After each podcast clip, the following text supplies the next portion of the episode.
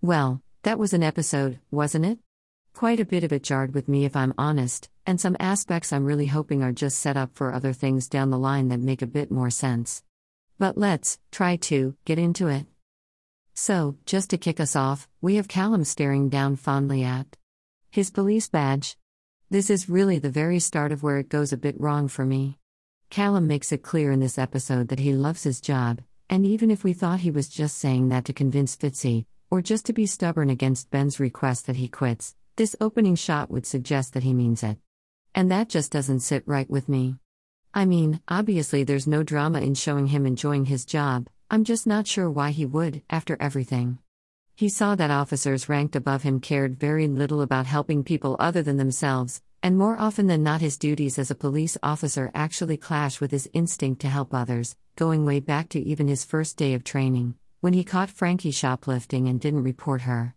Any instances we've seen of him assisting someone else has either been when he's not on duty, or when he's breaking the rules of his position as a cop. Unless that's maybe why he loves it so much, having that little advantage of intel and actually being listened to when he calls something in. We'll go with that, shall we? Ben grumbles about the airbed they're on, suggesting they get an electric pump because they're only one puff away from being on the floor. It's quite light-hearted though for a situation that's probably affecting their sleep, maybe to deliberately offset the mood Callum's in. Ben goes on to suggest dinner plans for their unofficial anniversary, with a little self depreciating comment about his cooking. I think he's trying to engage Callum in conversation, but avoiding the elephant in the room.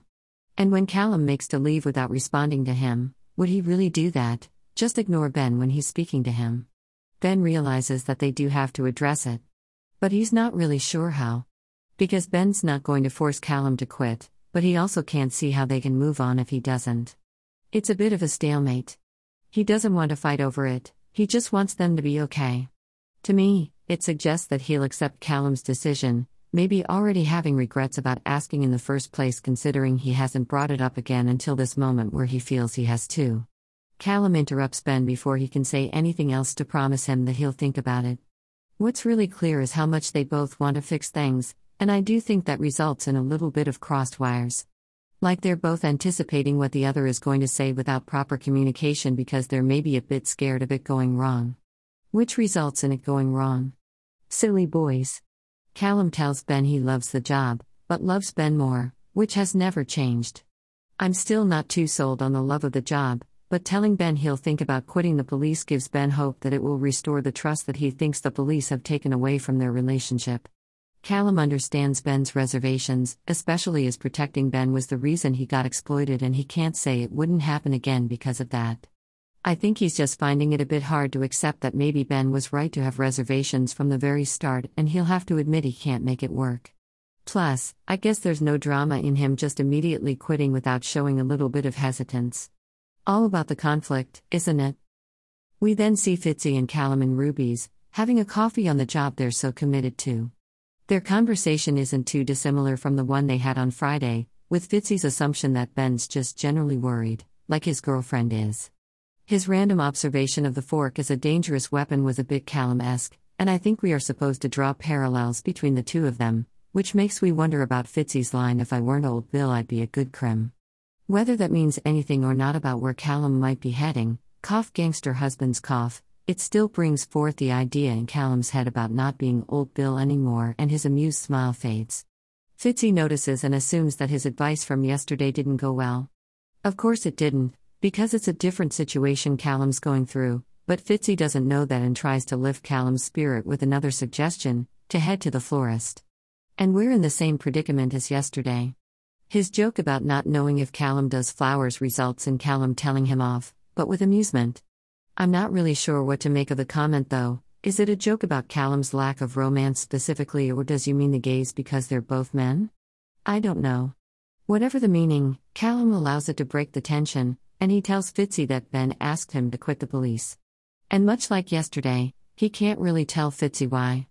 Copper Callum has never sat right with Ben and Phil, it's true, but Callum's not able to say why it's now an untenable situation. He tries to explain why he's torn though, and ends up saying that this, the police, is who he is. Come on now, Callum. Who he is, what he wants to do, is to help people. But I think he's fallen into an institution that maybe makes him think this is the best way of doing that, as the army did before. Being part of a uniformed collective and all that. He should be disillusioned with the whole thing, but now it's like he's digging his heels in. As mentioned before, Fitzy assumes it's Ben being worried about Callum, and he tells Callum what he told his girlfriend that it's more dangerous being a farmer than it is being a cop. He's not too worried about, say, getting stabbed in the chest then. Fitzy's jokes about not getting on with nature momentarily distract Callum, and then when Fitzy tells Callum he's going to propose to his girlfriend that night, ahead of their five year anniversary, Callum puts a hand over his chest in delight. And not only that, but Callum learns that he and Ben were the inspiration behind the decision. Someone wanting what he and Ben have maybe gives Callum a bit of outside perspective, even if Fitzy then goes on to say they are who they are, implying that Callum quitting isn't an option? That Ben worries because he loves him. I'm not really sure what his advice is meant to be, unless it's just similar to what it was yesterday, to just ride it out whilst distracting his partner with displays of affection. It's not like Callum doesn't know that Ben loves him, is the thing. This is maybe just Fitzy feeding the notion that he can have both if he perseveres. Phil gets an unpleasant surprise when he walks into the front room of the Slater house and comes face to face with his son in law, who he kicked out last month.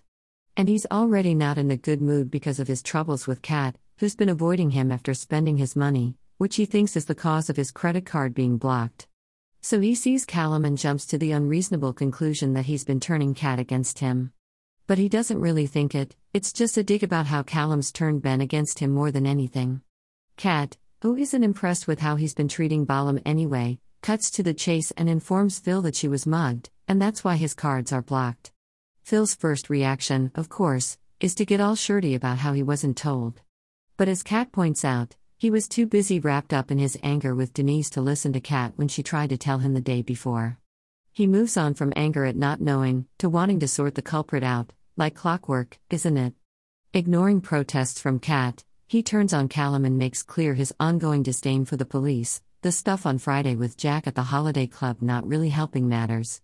He's convinced they won't be any good in punishing the culprit, if they can be bothered to look for him, Callum possibly being too busy nicking one of his own. Which is telling, as it shows Phil really does see it as a personal betrayal, he did consider Callum one of his own. Callum doesn't rise to it, trying to reason with Phil that he's just doing his job, which isn't really much of a comfort to Phil. He goads him by suggesting that the job is all he is, to the extent that it comes first for him, and not only that, but Ben knows it deep down too.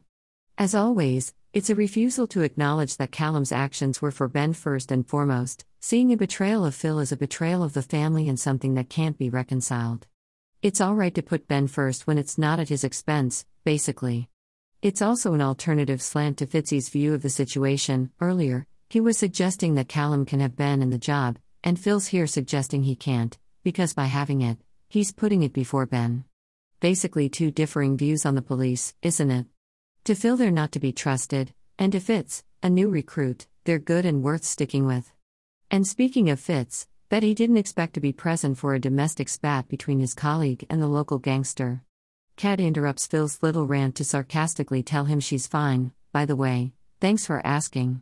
She calls him out on his methods of stepping up for people he cares about, and to either do it the right way, or not at all, which is the lead in for Phil later deciding to buy the laundrette and run it as a legit business.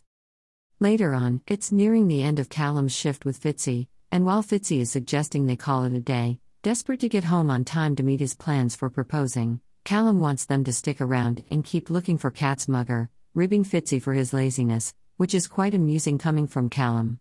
I also find it funny that Fitzy literally acknowledged that criminals don't normally return to the scene of their crime, because it's a valid point, it's almost pointing out how silly it is when they actually do spot the criminal hanging about in almost the exact same spot. But Callum plays it off as something they may as well try since this is the Crim's manor. How he knows this, I don't know, since they're working off a physical description and nothing more.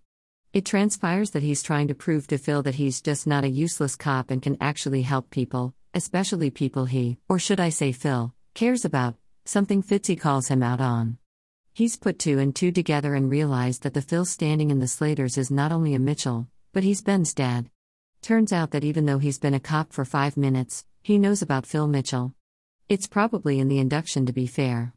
But regardless of who else at the station knows that Phil is Callum's father in law, always a bit of a vague one, since we've been told that if his superiors found out about Ben and Callum's relationship, he'd be out on his ear, Fitzy has worked it out at least. Fitzy tries to tell him not to listen to Phil, framing him as the bad guy while Callum's a good guy. Which I think, or maybe just hope, is foreshadowing for a situation where Callum and Ben reconcile with Phil, which seems a pretty sure bet, as it's shown that the police don't have Callum's back after all, in case Callum wasn't sure after the Thompson situation. Fitzy reminds him that what's going on between Ben and Callum is between them, not Phil. But then he doesn't know the full story, remember. And Callum knows he doesn't have the full story, adding to his feeling of being torn. He asks Callum why he has to change what he does to make Phil happy. It's all a bit too pro police for me, got to be honest. But I'm going to pretend that the look on Callum's face suggests that he knows it's not as simple as that, changing what he does won't just make Phil happy. That, or it's simply foreshadowing for the misery Callum's about to endure. Fitzy begs again that they clock off, laying it on thick by telling Callum all his plans regarding the ring and the table he's booked. Even when Callum spots the criminal, who is hilariously just hanging about in broad daylight, Fitzy tries to get him to reconsider going after him, worried that he'll be kept back writing it up if it's not who they're looking for. Good guys indeed. But Callum insists on it, and there's a callback to Phil's words as he states that being a cop isn't all he is. At least he's acknowledged that amongst all the this is who I am stuff from before. But he says this is what they do, making criminals. And he's doing it with or without Fitzy. The conviction in Callum manages to convince Fitzy to agree and they give chase to the mugger. After a very public run through the market, Callum's the one who orders Fitzy to go in the other direction to try and trap the guy, which doesn't work as Fitzy then loses him. From a distance, Callum has to watch after he alerts Fitz to the presence of the mugger, who's just standing there waiting to be noticed, and once Fitzy turns to him, he stabs him with a knife, right into his stab proof vest, it looks like, or maybe just below it. And the duff duff is laid over Callum's horrified little face. So, not my most favorite of EPs, it has to be said. Which is partly why it took me so long to write this. But we'll see how it goes in our double EP tonight and beyond.